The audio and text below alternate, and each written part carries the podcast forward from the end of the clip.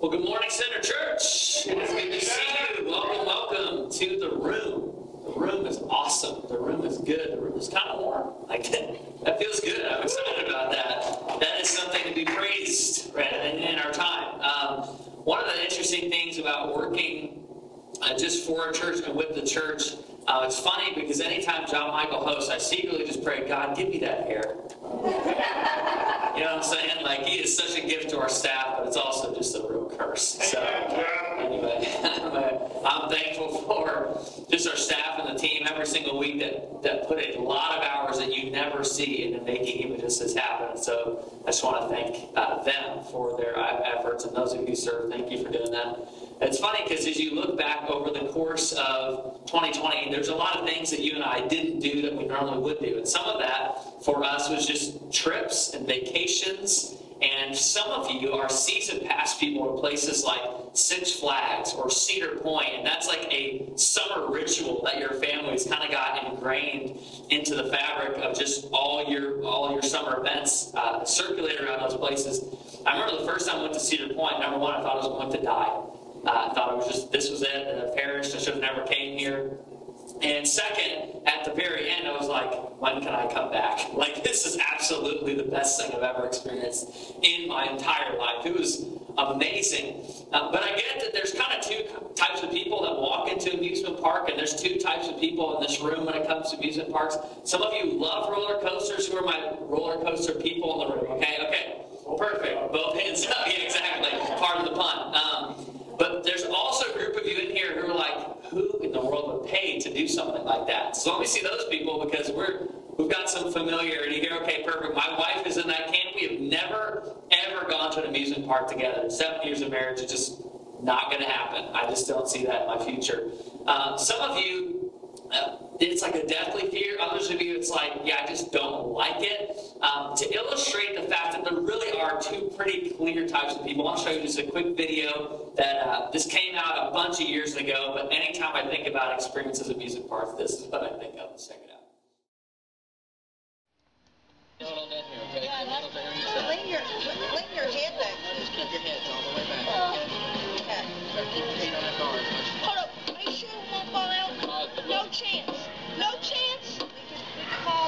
and Janice. Look, there's a camera. Hi. Get ready. We're getting ready to scream. Keep your head back. Feet on the rail.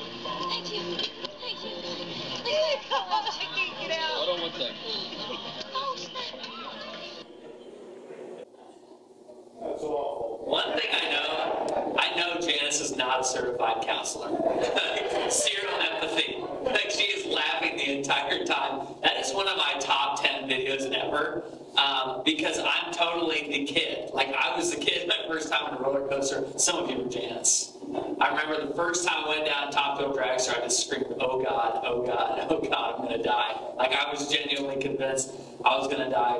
Um, as you look at your life, though, I mean, there's probably areas where uh, people face the exact same set of circumstances. So Janice and Co. were facing the exact same roller coaster amusement park ride, and yet responded quite differently to it. I mean, the kid could not be any more polar opposite than what Janice is. She's laughing and smiling and looking at him, almost sliding through the seatbelt in just pure joy and ecstasy. But he is not having the same experience. And uh, as I look at that, I look at even our world, and uh, one of the things that I tend to do, and I actually get sometimes get I get really deep into it, is the kind of practice of reflection, looking back and trying to analyze what happened there or what is happening there. And as I reflected, even just a couple weeks ago, on just all the kind of the course of events that happened in the year 2020, uh, I looked at it, and really what I noticed is true in your family, is true in our church, is even just true in our world. Anyone who really calls himself a Christian experiences is that all of us in 2020 faced a very similar, sure there were nuances, but very similar set of circumstances. And yet there were people who at the end of the year were absolutely just decimated spiritually. And there were other people who actually would say, yeah, 2020 was the year that I grew the most spiritually. Some of you literally said that verbatim. 2020 was the year for me that, that changed everything. My trust got deeper, my hope got more secure, my relationships actually got better somehow in the midst of all these trials and these very difficult circumstances. Others of you, uh, there are people that are not in this room. I'm not talking to them because they're not here. They, it was a habit that was quickly broken on March 15th. And there has not really been that same vibrancy or, or life to their relationship with God as there once was just a little over a year ago. How is that possible? Eh, but for real, like, how is that possible to face the same set of circumstances and yet have two completely different outcomes and results and even responses? Uh, because when things are hard, and you and I know this in our own world, when things are hard, some of us tend to escape and to run the opposite direction. When there's a test, maybe in our lives, whether it's a physical test in school or just a test that we feel like God is putting us through, maybe it's about faith Maybe it's physical suffering or, or a diagnosis. When you feel like, okay, God is kind of testing my faith here, some of us run the opposite direction while others of us embrace that opportunity. We embrace the testing. And what I think is really interesting that as you look at our world today, I would say all of us as Christians, as followers of Jesus, have the opportunity right now to either escape and run to other things or to embrace some of the tests that God may be placing in our lives. Now, that could be personal. That could be as macro scale as, as the economy or political system that we're in. It could be um, as micro as a decision you have to make tomorrow. But we all have the opportunity in our lives to escape the test God placed or to embrace them. And so, all that being said, I want to take us into Revelation today. As we journeyed through, we began the journey with Ephesus last Sunday. And the Ephesian church faced a lot of similar uh, obstacles and challenges that the church we're going to look at today is. So if you have a Bible or you want to scroll there, Revelation 2, we're going to start in verse 8 and uh, look at this very short letter. It's one of the shortest letters John writes in all of Revelation to the church in Smyrna. I'm going to read it and I want to talk about it. So in verse 8, here's what John writes. He says, To the angel of the church in Smyrna, write. These are the words of him who is the first and the last, who died and came to life again. Pause, in case you missed it, he's talking about Jesus. This, this is the Messiah, this is the Christ, this is our Savior. Verse 9, John writes to the Smyrna Christians, he says, I know your afflictions and your poverty, yet you are rich. I know about the slander of those who say they are Jews, but are not, but instead are a synagogue of Satan. Don't be afraid of what you're about to suffer. I tell you, the devil will put some of you in prison to test you, and you will suffer persecution for 10 days. Be faithful, even to the point of death. I will give you life as your victor's crown. Whoever has ears, let them hear what the Spirit says to the churches. The one who's victorious will not be hurt at all by the second death. A lot in there. But actually, in Smyrna, this is the only letter we're going to study in these seven churches in which Smyrna is commended for how they are living and how they are thinking and acting and not condemned for anything. Every other church has a kind of criticism sandwich. Like, this is a good thing you're doing, this is a very not good thing you're doing, this is a good thing you're doing.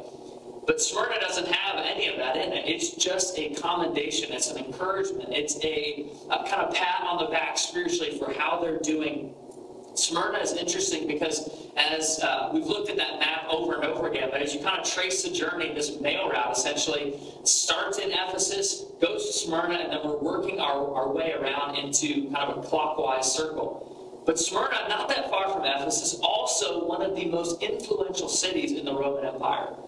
Smyrna was around 100,000 people. Smyrna was a hub for marketplace and trading and commerce. In fact, uh, this place called the Agora, this beautiful marketplace, there's still ruins today uh, of this, this marketplace in which people would come from all over the empire to trade and to buy things they couldn't buy anywhere else. It was one of the most affluent cities in the entire region of Asia. It's, it's modern day Turkey, in which it's placed right now.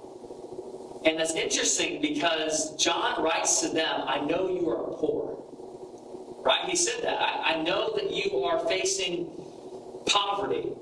And in Smyrna, again, one of the most wealthy, affluent regions of the Roman Empire, and yet the Smyrna Christians, for whatever reason, were incredibly poor. And the word is not poor as in like you're lower middle class. That's kind of how we think of poor. Like, oh, you're like kind of lower to lower middle class. Actually, in Smyrna, it, they're talking about abject poverty in the sense that you are borderline homeless, not sure how you're getting your next meal, not sure how you're going to send your kids to school, not sure how you're going to buy new clothes for the next year. I mean, abject poverty, situations you and I likely have never faced before in our lives.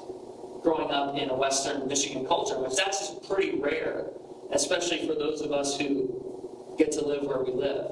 And yet, this was a reality for Smyrna Christians. The abject poverty they were facing. Uh, but it begs the question why were, was the church in Smyrna poor in the one of the wealthiest regions of the entire empire?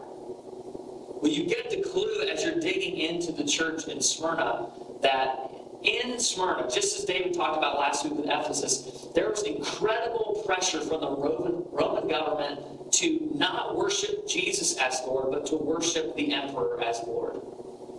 Within this, I mean, just picture this scenario. This was an everyday occurrence for a Smyrna Christian. You're going to the marketplace, you walk by a massive statue, beautiful, possibly chipped out of marble or gold or something more costly than those things at the time. As you look to your right, Emperor Domitian stands there, Son of God, Lord of Lords, King of Kings. And you're thinking in your head, that's what Jesus called himself. This is what how John starts some of these letters, identifying who Jesus, what Jesus said about himself. You get into the temple area, to near the synagogue in which you're headed to worship. You're passing through these Roman checkpoints. Maybe this was your dad or your spouse or your cousin or your best friend. You walk up to this checkpoint and they ask, Do you have that certificate?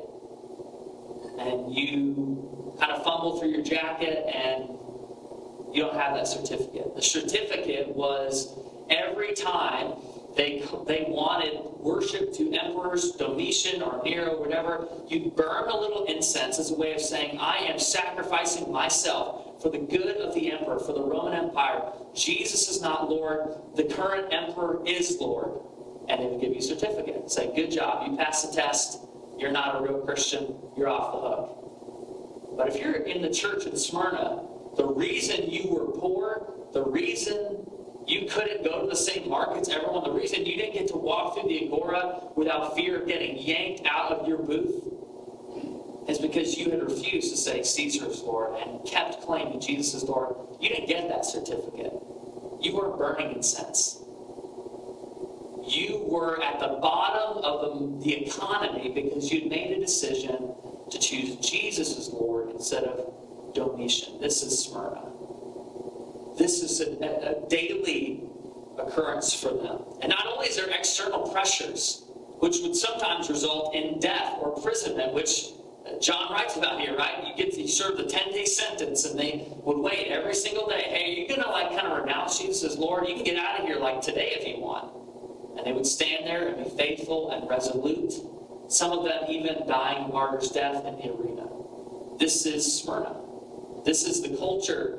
So not only are they facing the external pressures, and you and I literally don't know what that feels like. I mean, that, that feels otherworldly to us. But the global church knows what that feels like.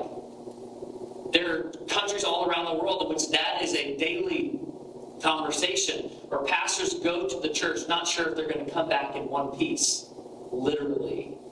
This is what the global church experiences. And Smyrna gives us a look into that. So they have these external pressures. The internal pressures were also there. That's why John writes about the synagogue of Satan, which is like the worst nickname you ever could get. Right? You are literally a church full of Satan worshipers. That's what you are. If he ever called Center Church that, that would be a problem for us. And yet that happened because what was occurring in this Roman influenced city of Smyrna was that Jews who had previously held the kind of the pillars of the faith, one Lord, they followed Yahweh, they did, they kept the Sabbath, they practiced Jewish practices, had begun because of some of these pressures to get these certificates, had, had begun renouncing even their Jewish faith and saying, okay, I guess I guess we can still be Jews and worship the emperor. I guess we can maybe hold on to Jewish traditions and customs. We can still go to the synagogue, but their hearts had become began drifting away from the one true God. They begin worshiping the emperor. And so Jesus calls them a synagogue, synagogue of Satan, not because he's mean, but because they've lost sight of what was most important. They had failed the test. And there's something that Smyrna Christians understood you and I often forget, be included. That we learn things in testing that we can't learn anywhere else. We learn things in suffering.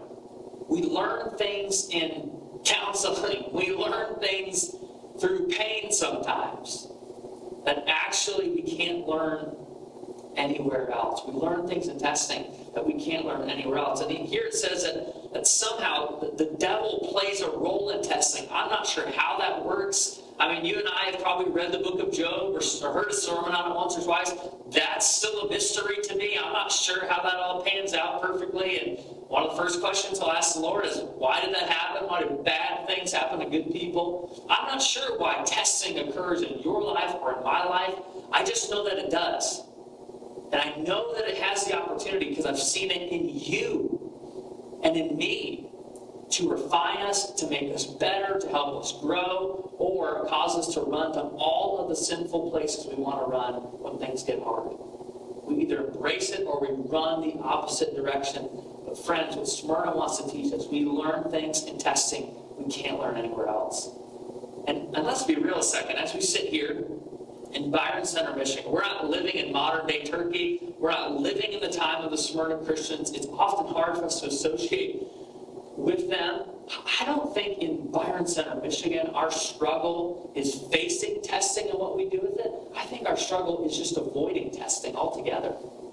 We don't like getting tested. We don't like when things face us that we disagree with. We don't like having moments of physical pain. We don't like when, when we know God's way is to handle our money a certain way, but the new truck looks so much better than that way. we don't like that. We don't like those things being tested. We don't like being able to coast through school or coast through a job and not give our best, even though God may be saying to honor me is to give your best. We don't like when God steps on our toes. We don't like getting tested. And honestly, I've been in churches around the world, almost every single continent. And the American church today, I would not say is persecuted, but I would say we're being tested. And there's a big difference. I think there's opportunity in testing. I think there's chances for you and I to learn things that we can't learn anywhere else. Let me take this one step further. Here's what makes this so tough is that you and I, almost every single one of us in the room, with very few exceptions, we live and breathe in social media algorithms that affirm everything we already believe about the world, about other people, about other political parties. I mean, you name it. There's a lot of things. Uh, you, what I face every day is if I start to believe everyone on the right, everyone that's a conservative, everyone that believes that that conservative values are the way forward, well, they're all Nazis, privileged, greedy, racist, weird rednecks. That's all they are. Then I'm going to probably easily find pastors and verses and memes and blog posts that affirm what I already believe. And the same is true on the other side, if I can step on a few toes, right? Like, if I believe everyone on the left is a Marxist, globalist, baby killer, America hating person, then I can easily find pastors and verses and memes and blog posts that just affirm what I already believe. I, I don't get tested very often. And yet, the Smyrna Christians are teaching us that there are things you learn in testing. You, there are things you learn when you get faced with a different belief. There are things you learn when you have to walk through a cancer journey with a family member that you can't learn anywhere else. That, that is so easy to miss. It's so easy to live insulated and comfortable and that we don't get challenged on really anything in our lives. I want to give you two truths that is you see it right here in the text, this letter to the Smyrna Christians. You feel it. Uh, truth number one is that testing causes pain. It's like the least popular thing ever, right? Testing causes pain. Uh, you know this if you've ever tried to start, and some of you are in the middle of this, right? Did you ever start to try a New Year's resolution? I'm going to work out five days a week. Is that first week comfortable? If you're doing it right, no, right? It's painful. There are things that stretch their muscles you didn't know you had. There are things underneath your armpit you didn't know there was muscles there, and they start to get sore and hurt. There are ways you walk that are different in the first week than when you uh, finally get the knack of it. The same is true for healthy eating, right? There's certain things you're like, I love Swiss cake rolls, but that's going to be painful to put away because I've got to eat kale instead, right? Or whatever. Name your weird leafy green of choice. Like as you look at those things, that that's not a comfortable experience. It's actually pretty painful a pastor who I respect from afar, his name is Whit George. He's a pastor of a church in Oklahoma. He said this a few weeks ago about this holiday. He said, Pain is the price of potential. Everyone already knows that in this room. That is not a shock, I don't think, to any of you. But so few of us are willing to walk through the test because it causes pain because it makes us uncomfortable, because it forces us to reckon sometimes our beliefs with Scripture, sometimes our approach to a coworker with the love of God, sometimes our finances with the heavenly point of view. And, and so we just don't go through testing. But if you want to grow spiritually, if you want to take steps forward, pain is the price to get there. And sometimes, again, that's just pain of a belief having to be changed. Sometimes that's pain of walking through physical suffering in order for God to refine and purify your character. You know this in the middle of 40 hours of labor, if you're a mom in the room. You know this in the middle of that new health habit or the 99th push up. Uh, you know this in the middle of a long drive home from counseling. You know this in the middle of the surgery as you wait for your loved one sipping a mediocre waiting room coffee. You know this, that testing causes pain. But you learn things in testing you can't learn anywhere else. And so God gives us opportunities. Truth number two testing causes pain. Truth number two testing causes victory. This is the good news of, the, of this letter to Smyrna. There are things you learn in testing that you can't learn anywhere else. And sometimes that's a different layer or level of victory and spiritual fruit that you can't experience if you don't go through the test. Again, that's why I love at the very end of this passage, uh, John writes about the victor's crown. You kind of have imagery of the Olympics, right? Which started in the Greco Roman Empire. They were familiar when people would win a competition to be placed with this crown or sometimes a wreath or laurels on top of their head. Pain is the price of potential, but sometimes testing causes victory. It's why he writes about this. Uh, kind of the hidden beauty of this idea of victor's crown is that it's actually the Greek word Nike, which some of you are wearing right now. Like we are wearing, and the brand literally stands for victory or victor's crown. And that's the word used here to these Smyrna Christians. They were familiar. And Nike has this actually other world dimension to it as well. It's not just victory like you won a game, good job. It has the idea of a supernatural dimension to it. Nike is not like you just had a major success at work. It's actually, you just experienced the taste of heaven in this victory.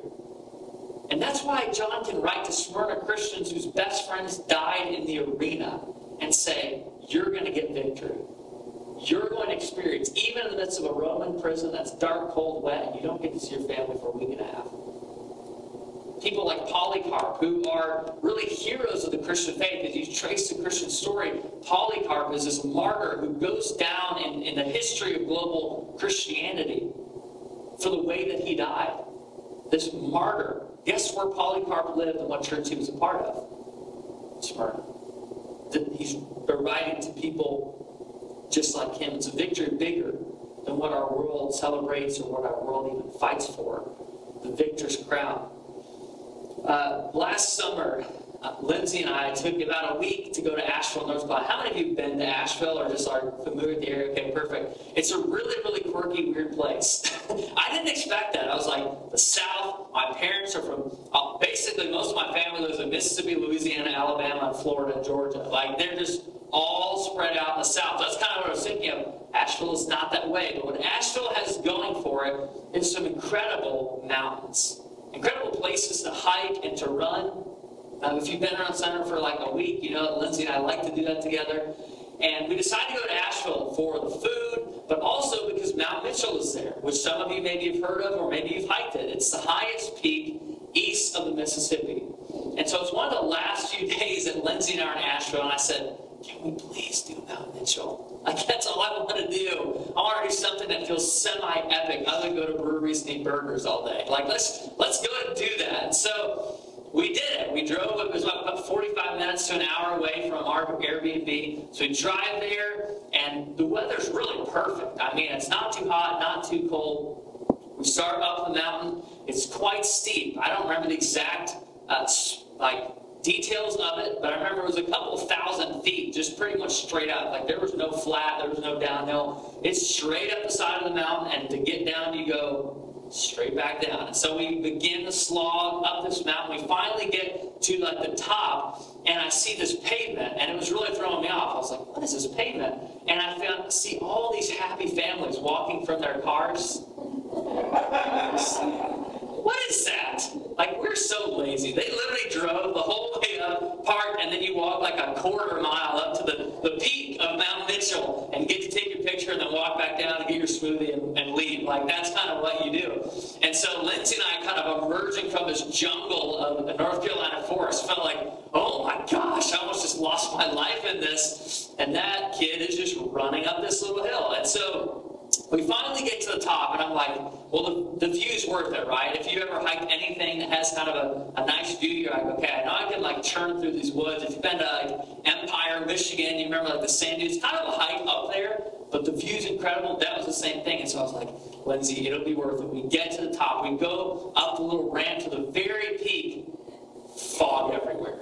Just fog ever, the thickest, greatest fog you've ever seen. I don't think I saw one other part other than the feet, like where my feet were.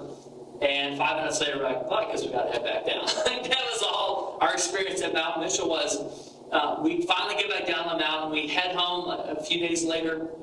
We're driving back, and as I reflect now, I mean, that wasn't even a year ago. As I reflect now, there was parts of my world, spiritually, personally, even maybe vocationally, that I look at and felt like I've been climbing all year long. And I feel like I finally got to the peak or I got a chance to, to have a break, and it's just fog.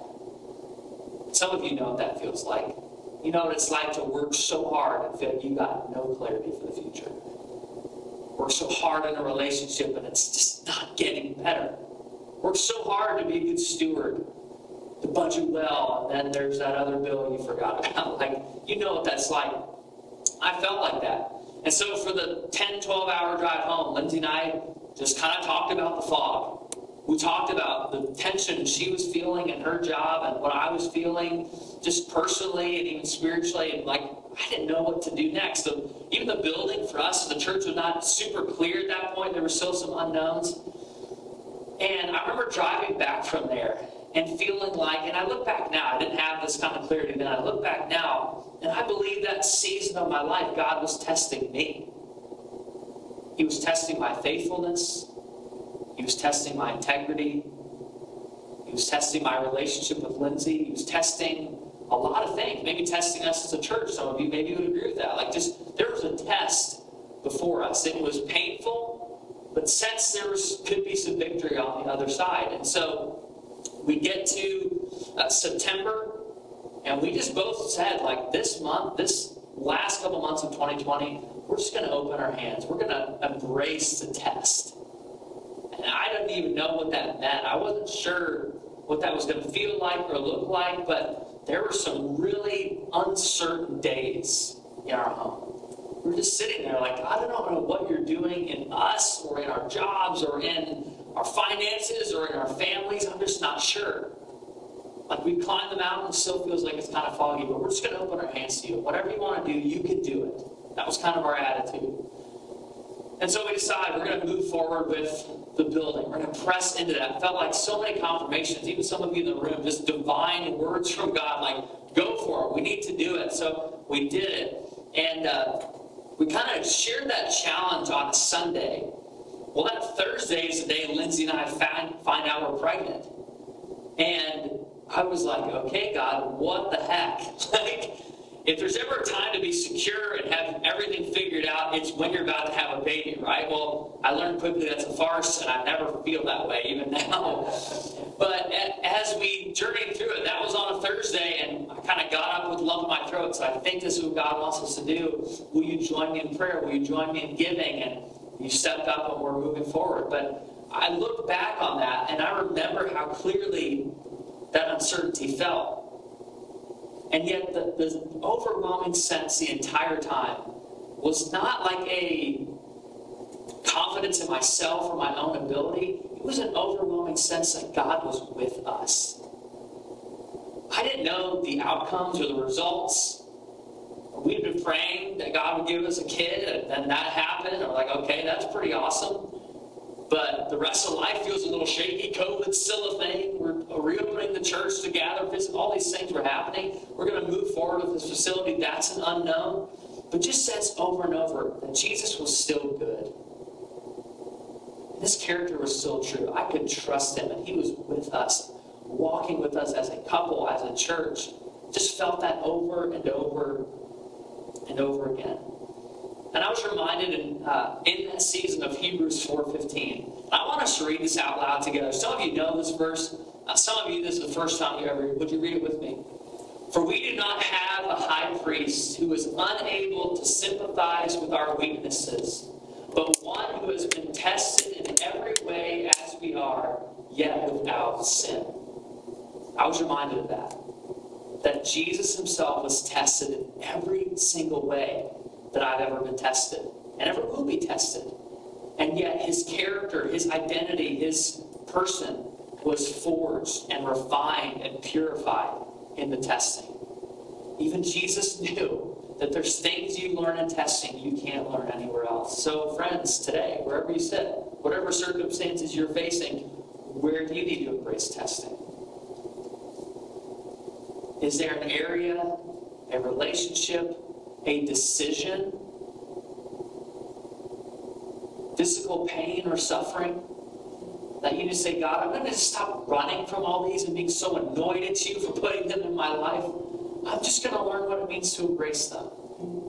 And that's not to say God arbitrarily drops suffering in your lap or arbitrarily causes loved ones to be gone too soon. I don't believe that at all. But I do believe there are seasons of life which God tests us and they're there to help us learn, to help us grow, and to build our faith. And sometimes it just takes opening the hands up, saying, God, I'm just going to release my control. I'm going to release the outcomes, the results, and I'm just going to open my hands you. Whatever you want to give me in this, I'm going to receive it.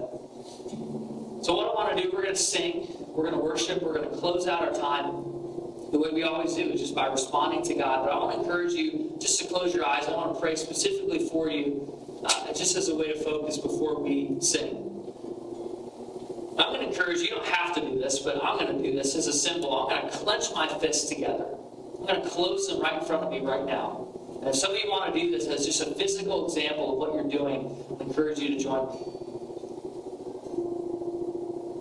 So, God, I just, with clenched fists, know that there are things even today that I'm trying to hold on to. There are decisions, there are dreams, there are agendas, there are beliefs that I want to control and micromanage. And today, God, with my friends and my brothers and sisters,